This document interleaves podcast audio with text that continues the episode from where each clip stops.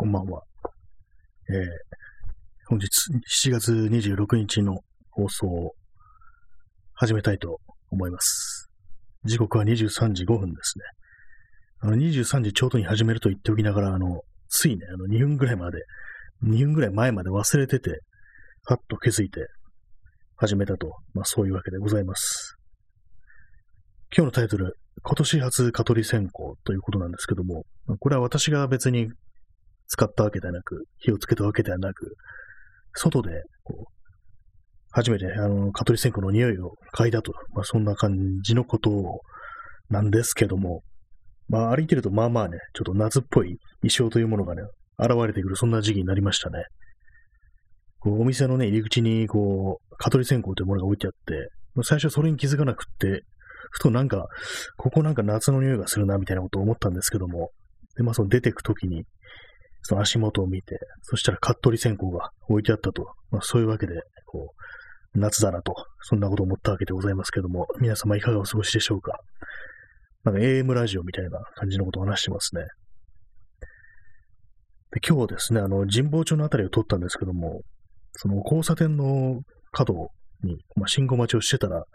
なんか音が聞こえるんですよね。で、まあ見てみると、その風鈴がこうずらっと並んでて、それが音を立てていたと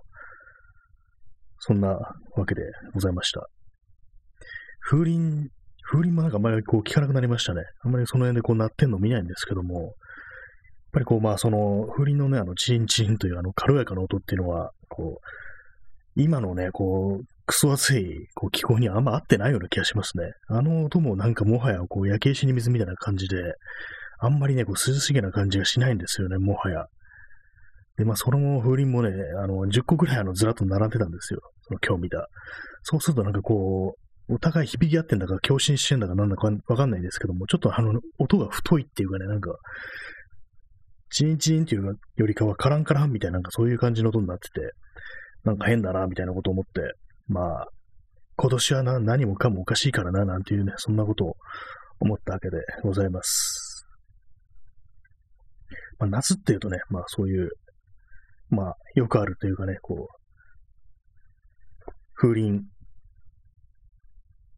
何でしたっけ？さっき、蚊取り線香。蚊取り線香もう忘れてましたね、自分って。風鈴、蚊取り線香、麦茶、トウモロコシ、スイカみたいなね、なんかそういう、まあよくありがちな日本の夏というのがありますけどもね、今年はですね、とりあえず全部、これで全部見たなっていう感じします。夏らしいもの。あとは海ぐらいだぞっていうのでね、まあその辺のね、そういう感じなんですけども、どうなんですかね。まあ、海、海はね、ちょっとね、あのー、まあ、今日トライアスロン、男子トライアスロンですかね、オリンピックの。やったらしいですけども、なんかあの辺の海どんくらい汚いのかね、見てみたいなって気がします。確かにお台場海浜公園とかですよね。なんかちょっとあの YouTube で検索したら、いかにあのお台場海浜公園の海がよどんでるか濁ってるかみたいなことをね、検証してる人がいて、でもそれペットボトルにね、その水をね、汲んでみるんですけども、そしても、やっぱ黄色黄色っぽいんですよ、なんか。濁ってるんですよね。汚いんですよね、要は。あの中でちょっと泳ぐのは無理でしょ、みたいなこと言ってて。で、まあ、実際潜ってね、顔つけてみると、もう30センチ先も見えないとかなんか言ってて。でね、今日のニュース見る限りあそこでやったというようなね、ことを聞いたんですけども、ちょっと信じがたいですね。あの、ニュースではあの、水泳の部分が終わってね、上がってきた選手がこう戻してるっていうね、そんななんかあの写真が回ってきましたけども、まあね、それをななぜ戻したかっていうのが、まあそのね、あの、激しい運動するとね、そういう吐くっていうのはね、よくあることだっていうふうに言いますけども、なんかどうもあの汚い水ってものにどうしても関連づけて考えてしまうっていうような、そんなことは思ったりしますね。確か結構あの、その海辺、まあ、特にあの、東京とかのね、湾岸の方とか、まあそういう感じで、そう、外洋じゃないね、こう、あんま綺麗じゃない海というものを眺めると、まあ、あの品川とか、あっちの方もそうですけども、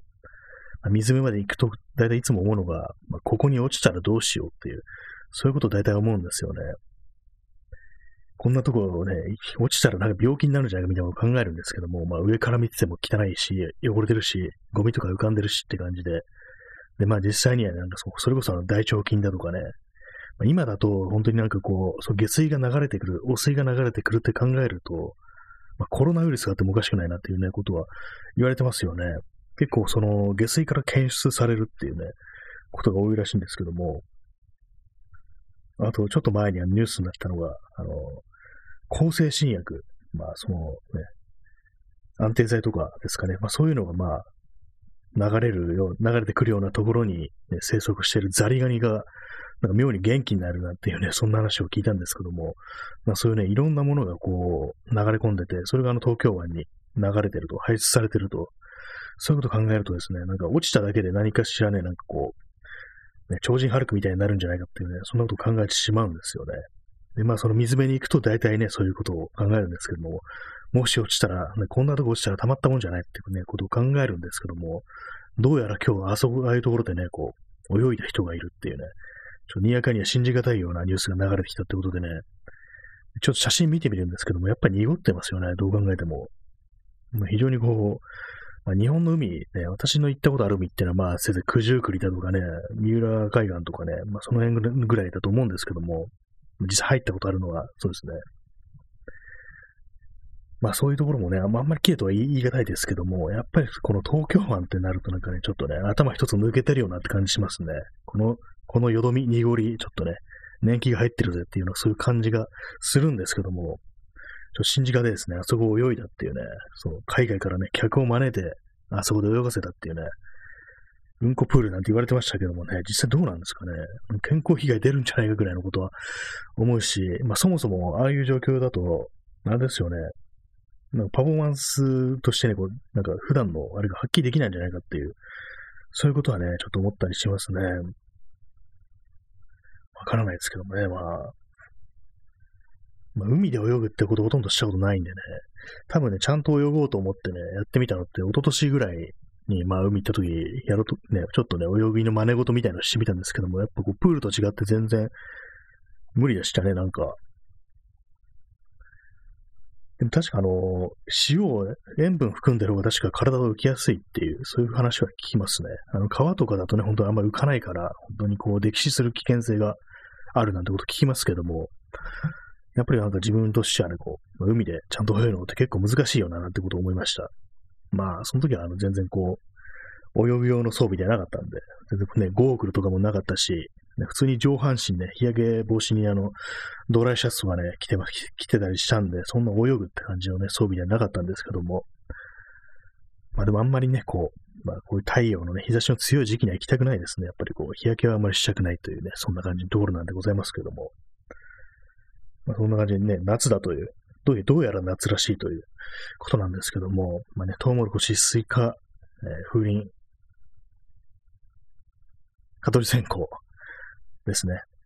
ですね、とか言いますけども、そう、お祭りは、夏はね、お祭りがありますよね。まあ、ないでしょうね、今年ね。去年ね、全然やりませんでしたからね、実際。やりませんよね。はい。まあ、一番なんかひどいお祭りが今やってんですけどもね、オリンピックとかよね。悪の祭典がやってますからね、まあそんな感じのね、ことなんでね、こう、どうなんだって感じしますけどもね、なんか、昨日ですね、あの、道路をね、こう、移動してたら、道路を移動してたっていうかわかんないですけども、なんかどうもライブハウスみたいなところがあって、そこではなんかイベントみたいなのやってるらしく、結構人がいましたね。まあ、あの、外にね、出てる来る人がね、結構いたんで、まあ、その辺のことをちょっとね、あの、考えて、定期的にまあ、あんまね、こう、固まりすぎないように、なんかそういうような対策を取ってるから、外に出てる人が多いっていうね、ことだったのかもしれないですけども、まあまあ、イベントというものは、なんか、そこそこやってるっていうそこそこ、そこそこでもないか。全く前の、前のね、あの、絶務の状況からしたら少しは、こう、なんかやるみたいな感じになってるのかなっていうふうに思うんですけども、まあ、私は別にどこに行くというね、予定もなくっていうね、感じで過ごしております。何もないですね。なんかどっかに行くとか、そういう予定っていうのは。結構ね、ニュースとかね、こう周りの状況とかをこう、聞いてみるとですね、なんかどうも、どうもやばいぞっていうような感じはね、結構してきてますね。本当なんかこれからね、まあ、今はね、まあ、今の段階でもすでにね、なんかすごい感染者がすごく増えてるっていうことなんですけども、ここからさらにね、あの、あれですよ、あの、オリンピックとかね、始まるという、始まって、で、まあね、そこから先さらに1週間、2週間経ったらどうなるんだろうっていうね、気がちょっとしてきましたね。数千人みたいな感じで、まあ医療崩壊とか言ってますけども、まあ、するんじゃないかなっていうね、気がどうしてもしますよね。どうなるんですかね。なんかちょっとさすがに私もね、まあ、あんまりね、その人の多いところとか行ったり、まあ、飲食店とかもね、全然行かないんでね、まあ、そこまで、あ普通にね、こう、電車とかもね、避けてるんで、その辺のことではね、結構、まあまあ、な、舐めてるのかもしれないですけども、まあ、そうはならないだろうっていうね、感じのことはね、ちょっと思ったりしたんですよね。でもなんかこの状況そうも言えなくなってきたなっていうね、感じがしますね。ひょひょっとしたらね、何、何かしらのルートでこれは来たりしてもおかしくないぞっていうね、感じでね、もうこれはもう衣装書いとくかみたいなね、そんな感じになってきましたね。衣装、衣装何を書けばいいんでしょうか。ね、ツイッターのアカウントをどうするとかね、まあ、この放送のね、こうアカウントどうするなんていう、そういうことはね、誰かに託しておいた方がいいのかななんていうふうにたまに思うんですけどもね。まあね、その残すに値するというかね、誰かに引き継がせるに値するようなね、ものかと言われるとちょっと微妙な気がしますけどもね。まあ、そんな感じのね、こう、誰もね、体験したことのない夏なんてね、なんか去年そんなこと言ってたような気がするんですけども、今年もそうじゃねえかっていうね、感じですね。まあ、あれですね、あの政府とかのね、対応がなんかまさに暗愚極まるといった感じでね、本当にいい加減にしろよという記録も少しね、薄れてきているような気がするんで、ちょっとね、それはまずいなっていう感じなんですけどもね、ちょっと、もう少しね、怒りをあらわにしていかないとなんていうふうなことはね、多少思ったりしますね。なんか本当に呆れ返ってるっていう感じで。で、まあこういうふうにあの状況が悪化すると、こうね、こう、国の上の方が、なんていうかね、こう、ステルス状態になるっていうかね、どうもどうもなんかあんまりこう、表に出てこなくなってね、ふっとね、こう、行方をくらましているような状態になるっていうのがあるんですけども、なんかね、卑怯だなって思いますね、本当にこう。なんか、ふっとね、こう見なくなったね、政治家とかいますよね。なんかこう、ちょっと不祥事っぽいというかね、なんかこう、失言みたいなのあった後、ふっと消えてね、なんか、別にあの辞職とかしてないんで、だけどなぜかこう出てこないみたいな、ね、この結構あると思うんですけども、あのなんか西村なんとかっていうのもね、あの、西村博之じゃないですよ。政治家の方です。自民党の。まあ、いましたけども、名前覚えてないですけども、あれもなんか全然見てないなっていうような気がしますね。生きてるんでしょうか。ね、せめてね、あの、死んでてくれたらなってこと思うんですけども、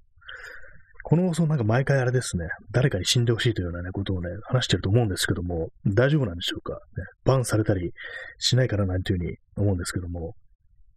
まあ、えー、P さん、安俊。ああ、そうですね。西村康俊ですね。安はなんか覚えてたんですけども、都市がね、なんか、あれ、あれ、都市って読むんだみたいな感じでね、私読めなかったんでね、なんだか西村っていうざっくりとしたね、こう認識をしてました。西村康俊ですね。この、いろんなね、こう、不祥事みたいなのがある。あれですよね。死んだのかな？まあ、死んだんならね、はっきりとね、ちゃんと死体をこうね、公開してもらわないとっていう気がするんですけども、なんかまたこう、あれな感じになってきてますね。本当にこうね、死んだ方がいい人間が多すぎるというね、ことを考えている危険な放送なんですけども、大丈夫なんでしょうかね。このラジオトークはどうなんですかね。この内容はあるどのある程度聞いてるんでしょうか。精査してるんでしょうか。それとも AI みたいなものがね、こう、物騒な発言というものを補足するようになってるのかと思うんですけども、まあ、すでにね、死とかね、殺すとかね、そういうね、単語が出てきてしまってるので、ひょっとしたらね、こう、ライブマラソンのね、あれにカウントにね、こう、数えられないんじゃないかっていうね、そういう恐怖がね、多少ないでもないんですけども、まあいいやっていうね、そんな感じでございますね。まあ、そんな感じでね、もう7月26日っていう、4月26日ですね、どうも、なんかこう、4月が終わりに近づいてるというね、そういう感じなんですけども、何でしたっけっていう感じしますね。今月、なんかあんまり記憶がないですね。何をしてたかとかね、まあ、基本的になんかもうね、この1年半ぐらいあんまり記憶がないんですけどもね、なんかこう、この放送がね、あの、まあ、最初ラジオトークで始まって、まあ、またラジオトークに戻ってきたっていう、そういう感じなんですけども、確かに8月の18日ぐらいに始めたんですよ。去年の。まあ、そこからね、考えるってね、こう、1年近くということになるんですけども、何がしかの進歩が見えたが、ってね、こと考えるとね、若干ね、なんかこう、暗い気持ちになってくるというかね、なんかあんまりこう、この1年、大したね、ことできてないな、なんてことをね、に思い至ってしまい、ちょっとね、バッと入ってくるんですけどもね、なんかね、もうそろそろちょっとね、まあ、なんか違うことをやってみたいというかね、こう、工夫というものをね、凝らしてもいいんじゃないかっていうことを考えたりしますね。ただ単に続けるだけではなく、もう少しこう、変化をね、求めるという、そういう気持ちがね、そういう気持ちないんですけども、そうしなきゃなっていうね、感じになってきましたね。ま、基本的にあの変化っていうのは退屈から起こるなんて言いますけども、私の場合ね、退屈してても、ね、あんま変化しないんですよね。そっからなんかどっかで、ね、違う新天地とかにこうね、羽ばたっていこうっていう意志がね、あんまりないっていう感じなんで、ほんとまあ、だらだらだらだとね、こういうのを続けてしまうっていうね、ところがあるんで、まあ、やめるよりはいいのかもしれないですけども、どうにもね、なんかこう、もう少しちょっとね、変わったことしなきゃな、なんていうふうに思い、思いはするものの、こう、大したことができないというね、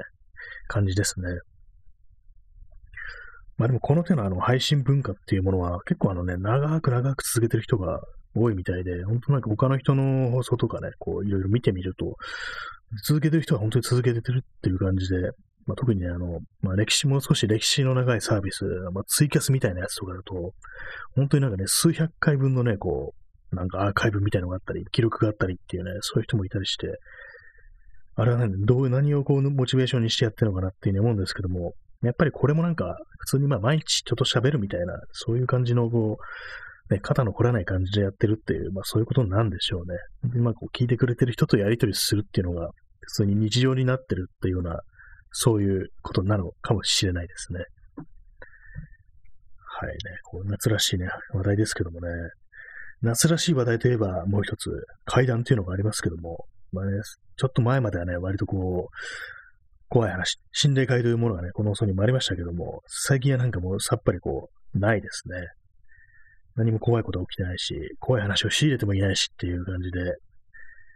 であの、この間、あの、国立競技場の近くまで行って、で、その時、あの、千駄ヶ谷トンネルっていうね、ところの近くを通り過ぎたんですけども、そういえばあそこって、心霊スポットだったなってことを思い出しました。そのトンネルにね、幽霊、幽霊が出るということらしく。で、なんで幽霊が出るかというと、そのトンネルの上は、あの、お寺の敷地になってるんですよね。もともとなんかそこに墓地があったのを、そのね、墓地をね、こう破壊してね、取り壊してこう、トンネル通したからたたりがあるなんていう、そういうね、こう、話があるんですけども、で実際多分ね、今も上のね、敷地は多分あの、お寺のまんまだと思うんですよね。お墓はなくなってると思うんですけども、で、近くにあの、ビクターかなんかのね、スタジオがあるっていうね、のがあって、で、そのスタジオで録音すると、こう、変な、変な声が入るっていうね、例の声が、ね、冥界からのね、呼び声が入るなんてこと言われてますけどもね、実際あのね、歩いてみると全然まあ怖いとこではないんですよ。まあ、たとえ夜中だとしても全然怖くなくって、まあ、特に最近はその国立競技場のね、あの、いろいろ開発とかでね、結構風景が様変わりしたっていうのもあるんで、全然怖いとこではないんですけども、まあ、そもそもね、あの近くにラーメン屋だとか、あのね、タクシーとかね、もうたくさん通ったりするんで、そんなにまあ全然怖くはないんですよね。まあでもなんかそういうふうにこう、なんでもない都会のね、一つのスポットがこう、心霊というものと結びつけられるってことは、昔はまあまあ寂しいところだったが、まああるいは暗いところだったのかななんていうふうに思ったりします。なんでかっていうと、あの、多分街灯が暗かったんでしょうね、今より。今、あの、LED でね、こうピカッとね、こう、ほんとどこからどこまでもね、こう真っ白くね、こう、照らしていきますから、まあ、あんま暗がりがないっていうのがあると思うんですよね。まあ、昨日あのね、東京には闇が少ないなんて話をしましたけども、まあ、そういうことでね、こう、今からするとなんかちょっと、はてなって感じのね、そういうふうに思ってしまう心霊スポットというのも、昔はまあまあ怖かったっていう、そういうことなのかもしれないですね。えー、P さん、霊界ラジオ、エジソンの集め、なんかそういえばなんか聞いたことありますね。なんかこう、霊界と更新するみたいなラジオをこう、作ろうとしてたみたいな、まあエジソンもだいぶぶっ飛んだ人だったっていうようなことは、なんか聞いたことがあるんですけども、霊界ラジオはかなり来てますよね。霊界ラジオってね、パッと聞いたらね、なんかこう、昔の怖い漫画家、あるいはあのドラえもんのね、あの、ポケットが出てくる道具かななんていうふうに思いますけどもね。まあ、霊界ラジオね、確かに霊というものはあの電波みたいなものだと考えると、確かにそれは合ってるのかもしれないっていうようなこと思いますね。よくあのね、水辺によく現れるなんて言いますけども、そういうのもなんかある意味その磁場みたいなものが関係してるなんていうね、そういうまあ科学的な説明ができるのではないかっていう説がありますけども、それと同じ感じでまあ、霊というものも一種の電波に近いのではないかという、まあ、そういうことなのかもしれないですね。このエジソンの考えたことっていうのは。霊界ラジオ。皆さん、霊界ラジオがあったら誰と話をしたいですかっていうと、なんか、ま、これはまあ死んだ人のね、話になるのでね、ちょっと多少暗くなってしまうので、これはやめておきましょう。ね。霊界ラジオですからね。よくあの、いた子、ね、あの、恐山にいるね、まあ、おばあさんとかが、こう、死んだ人のね、こう霊を呼び寄せてるね、こう、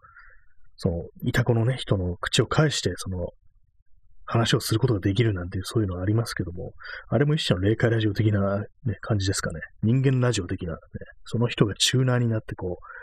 う、ね、こう霊の声をこう拾うなんていう、まあ、そんなね、こともあるのかもしれないと言いましたけど、別に信じてはないですね。まあでもなんか、イタコっていうね、文化はありますよね。まあ私はね、その、恐れ山とか行ったことないんでね、どういうところだかわかんないですけどもね。まあ、この前、前のね、だいぶ前の放送で話しましたけども、その、恐山のどっかにあるのは湯治場みたいなこと、ところで、あのね、温泉とか、まあそういうの湧いてるんだと思うんですけども、そこにのなんか、休憩所みたいなところでね、こう、座って窓辺っていうか、あの、ね、窓の方を見てると、木のね、格子がね、はまってるような窓だと思うんですけども、そこを見てると、で、こう、まあ、亡くなった人に会いたいとね、そう念じながらこう見ると、その人の姿を見ることができるなんていうね、話があるみたいですね。で、まあ見るだけで、見るだけでとどめないで、声をかけてしまうと、とても恐ろしいことが起きるなんていうね、なんかそんな話をね、聞いたことがあります。まあ、死者と話をしたいというね、そういう人間の欲望というものは結構強いんでしょうね。その霊界ラジオといいね、言いたこといい、亡くなった人に会いたいという、まあ、そういう人間の思いというものは非常に強いのかな、なんていうふうに思ったりします。ね、まあ、稲川淳二とか、みたいな、なんかあれになってきましたけどもね。稲川淳二がこう、ね、怖いだけじゃなくて、ちょっといい話をするときの、ね、こう、冒頭、語り始めの部分ってこう、これは私が本当に好きな話なんですけどね、みたいな、そういうふうな、ちょっとしみじみとした感じで始めるのがあって、あれがなんかちょっと面白くて、ちょっと笑っちゃうんですよね。これ、本当にいい話なんですけどね、っていうね。そんな話をね、そんな口調で始めるのがね、割とこう、もう来たなみたいな感じでね、まあ、稲川のね、あれを聞いてますけども、なんか今日もね、稲川淳二、ツイッターで、ツイッター会談をやってましたね。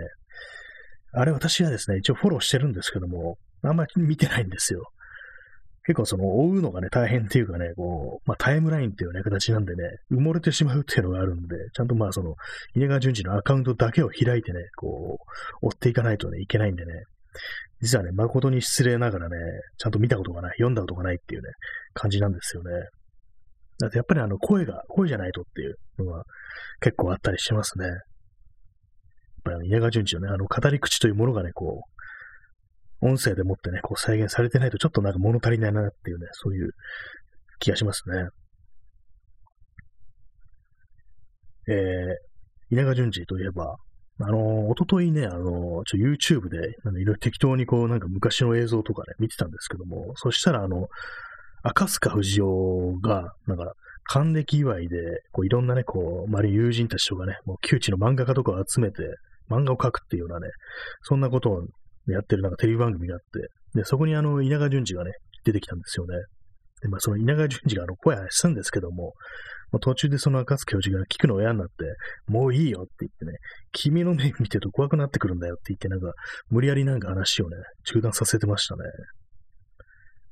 はい。で、まあ、稲川淳二があの、赤津教授にプレゼント持ってくるんですけども、プレゼントのね、中身があの、うさぎっていうやつで、でも段ボールみたいなの入れて持ってくるんですよ。で、まあ、開けたら中ですごいおしっこしてて、で、こう、まあ、あの、旅館みたいなところでね、宴会の体でね、こういろいろやってるんですけども、で、まあ、そのテーブルの上にその段ボールバンって置いて、うさぎをね、こう、抱っこしてね、脱走するんですけども、そしたらあの手に、ね、おしっこがついて、で、そこからさらにね、その食卓っていうか、そのテーブルの上にその、おしっこのね、雫が落ちてね、ビールの中に落ちそうになるってね、ビールの中にしょんべんそうじゃねえかみたいな、そんなことをね、言っててね、そのやりとりがなんか面白かったですね。でも生き物をプレゼントでもらうのって結構ね、ハードル高いですよね。その後世話をね、しなきゃいけないというね。まあ世話だけならともかく、最終的にはね、その、別れが待ってるというね、ことがあるんでね、なかなかこう、ね、いきなりサプライズで生き物をプレゼントするってね、かなりのもんだぞなんていうふうに思ったりするんですけども、まあ、どうなんですかね。ウサギはどのくらい切るのかね、わからないですけども、まあ、そんなには長くないでしょうね。まあ、犬とかね、猫よりは短いと思うんですよね。まあ、犬とかね、まあ、長くて20年っていう感じですけどもね。どうなんでしょうか、うさぎは。ね。で、まあ、そのうさぎを見て、なんかね、誰が、誰だったか知らないですけども、美味しそうだなとかなんか言ってる人がいましたね。まあ、そんな感じで、すごいどうでもいい昔のテレビの話をするっていうね、なんかこう、本当に今2021年なのかなっていう感じの放送をお送りしてますけども、まあ、残念ながらこれが2021年の夏なんですよね。誰も体験したことのない夏っていうね、感じでね、まあ、こんな放送を毎日毎日聞かされてるね、こう、皆様としてもね、本当にもうこう勘弁してくれと言ったような声がね、そのうち聞こえてくるのではないかとね、こう、若干のね、恐怖を持ってね、こう、背筋に冷たいものを感じているんですけどもね、皆様、このね、クソ暑い夏いかがお過ごしでしょうか？結構ね、寝るときに、まあ、寝苦しいと。寝苦しい、そういうときには、アイスの、っていうか、まあ、氷枕、氷枕ですね。氷枕をね、やるなんていうふうにいいと思うんです、言いますけども、どうなんですかね、あれは。私やったことないんですよね。よっぽどね、こう熱がしんどいみたいな時しかね、ああいうの、氷枕使ったことないんで、普段、普段使ってもまあまあ快適なのかなとは思うんですけども。えー、P さん。いや、2020年の夏です。あ、そうでしたね。確か忘れてました。あの、街を歩いてるとですね、あね至るところに東京2020ってね、書いてあるんですよ。だからそれをね、見る限りどうやら今2022年だっていうね、ことがね、はっきりしてるんですよね。間違いなく、確実に間違いなく多分2020年っていうね、そういうことになってますけどもね、恐ろしいですね。こう、去年も2020年だった気がするんですけども、どうやらそこからね、時間がね、こう、止まってるみたいでね、先に進めてないねみたいなんですよ。だからね、もう一切ね、もう、もうね、一切あれ、年をね、こう、サバイを思うからなんていうふうに、まあ、サバっていうかね、こう事実なんですけども、年を重ねてないんで、一つ若いというね、感じでね、生きていこうかななんていうふうに思いますね。まあ、昨日よりも若くっていうね、ヤンガーザン・イエスタデイっていうのがボブ・ディアンの曲ありましたけども、まあ、なんて言ってるふうに言ってるとね、この、2020年の夏にボブ・ディアンの話かよってね、感じでね、こう、またこう、ね、時間の軸がね、狂ってくるんでね、これにしますけどもね、どうも2020年ということは間違いないと、そういうことらしいです。まあ、あらゆるね、ところでね、こう、2021って書いてあるのは、こうね、ゲリラ的にね、こう上からね、スプレーして、2020に変えていくなんていうね、ことをやっても罪にならないんじゃないかみたいなことを、多少ね、思ったりしますね。犯罪ですよね。ボムってやつですよね。まあ、あんまりこうなんか、グラフィティ文化とかよく知らないのにね、こう、語り出すとね、なんかこう、急にあのね、連絡が来て、こう、お前舐めたこと言ってんじゃねえかよ、っていう感じでね、なんかされるかもしんないで言わないですけどもね、あの世界もちょっとまあまあ怖いと。上からね、なんかこう、やったりしたらね、本当にこう、とんでもないね、こう、お叱りが来るみなんていうような感じになるんだと思うんですけども、まあなんかこういうのもね、この言い方もなんかちょっと馬鹿にしてるみたいになってますけども、でもなんかね、こうすごい、あるらしいですね、あの世界というものも。まあ、全然私はああいうの興味持って見たことがないんで、その世界というものは全然ね、こう、周知してないんですけども、結構ね、こう、ふっとね、こう、あ、ここ書いてあるな、みたいな感じで、現れますよね。でもああいうのね、実際に書いてる現場に見たことが、ね、出くわしたことないんですよね。結構その線路沿いとかの、ね、こう、線路とかある敷地内とかにも書かれたりすることあるんで、でまあ、結構ね、あの、高い位置にね、こう、スプレーしてあったり、グラフィティが書いてあったりすると、あれどうやって登ったのかなみたいなことね、結構考えるんですよね。電車の中とかね、まあ最近電車乗ってないですけども、たまになんかそういう見る機会あると、あんなところはよく登ったな、みたいなことがね、あったりして、特に高架みたいなね、ところに書いてあると、あれ結構ね、高い位置まで登らないといけないよな、なんていうね、こと思ったりするんで、ああいうのね、ほんとこう、なんか、しくじってこう、怪我とかしたりすることないのかなって思うんですけども、まあそういうのもなんかあの、ね、アンダーグラウンドなあれだから、そういうのあったりしても、まあまあね、そんな、いちいちね、漏れき、ね、伝わってくることはないのかなとはふうに思うんですけどもね。まあ、そんな感じでね、本日結構早口な感じでお送りしてまいりましたけども、まああんまりこう喋ることがないとね、思いながら始めた割には、まあまあこう、喋れてると言ったわけでございますけどもね、私としてはね、こう全然こう喋ってるとき、こういう感じでまあ、それなりに切れ目なく喋ってるときっていうのはあんまりこう頭の中で考えてなくって、もう出るに任せてね、適当なことを言ってるというね、そういう感じのね、時が多いんですよね。多いっていうか、まあ大体そうなんですよね。まあ、頭を使わずに本当にこう、ね、出てくるままに喋ってるということなんでね、こう、まあ、喋るというのも長くやってますからね、人間として生きてると、まあまあね、こう、大体まあ毎日ね、一言はね、言葉を発するということでね、まあまあ、キャリアがあるのかなっていうね、ただ喋るというね、発生するということにおいてはね、まあ、人間誰しも、まあまあキャリアがあると、そんな風に考えております。まあ、そんなわけで本日はこの辺りで終わりたいと思います。えー、ご清聴ありがとうございました。それでは、さようなら。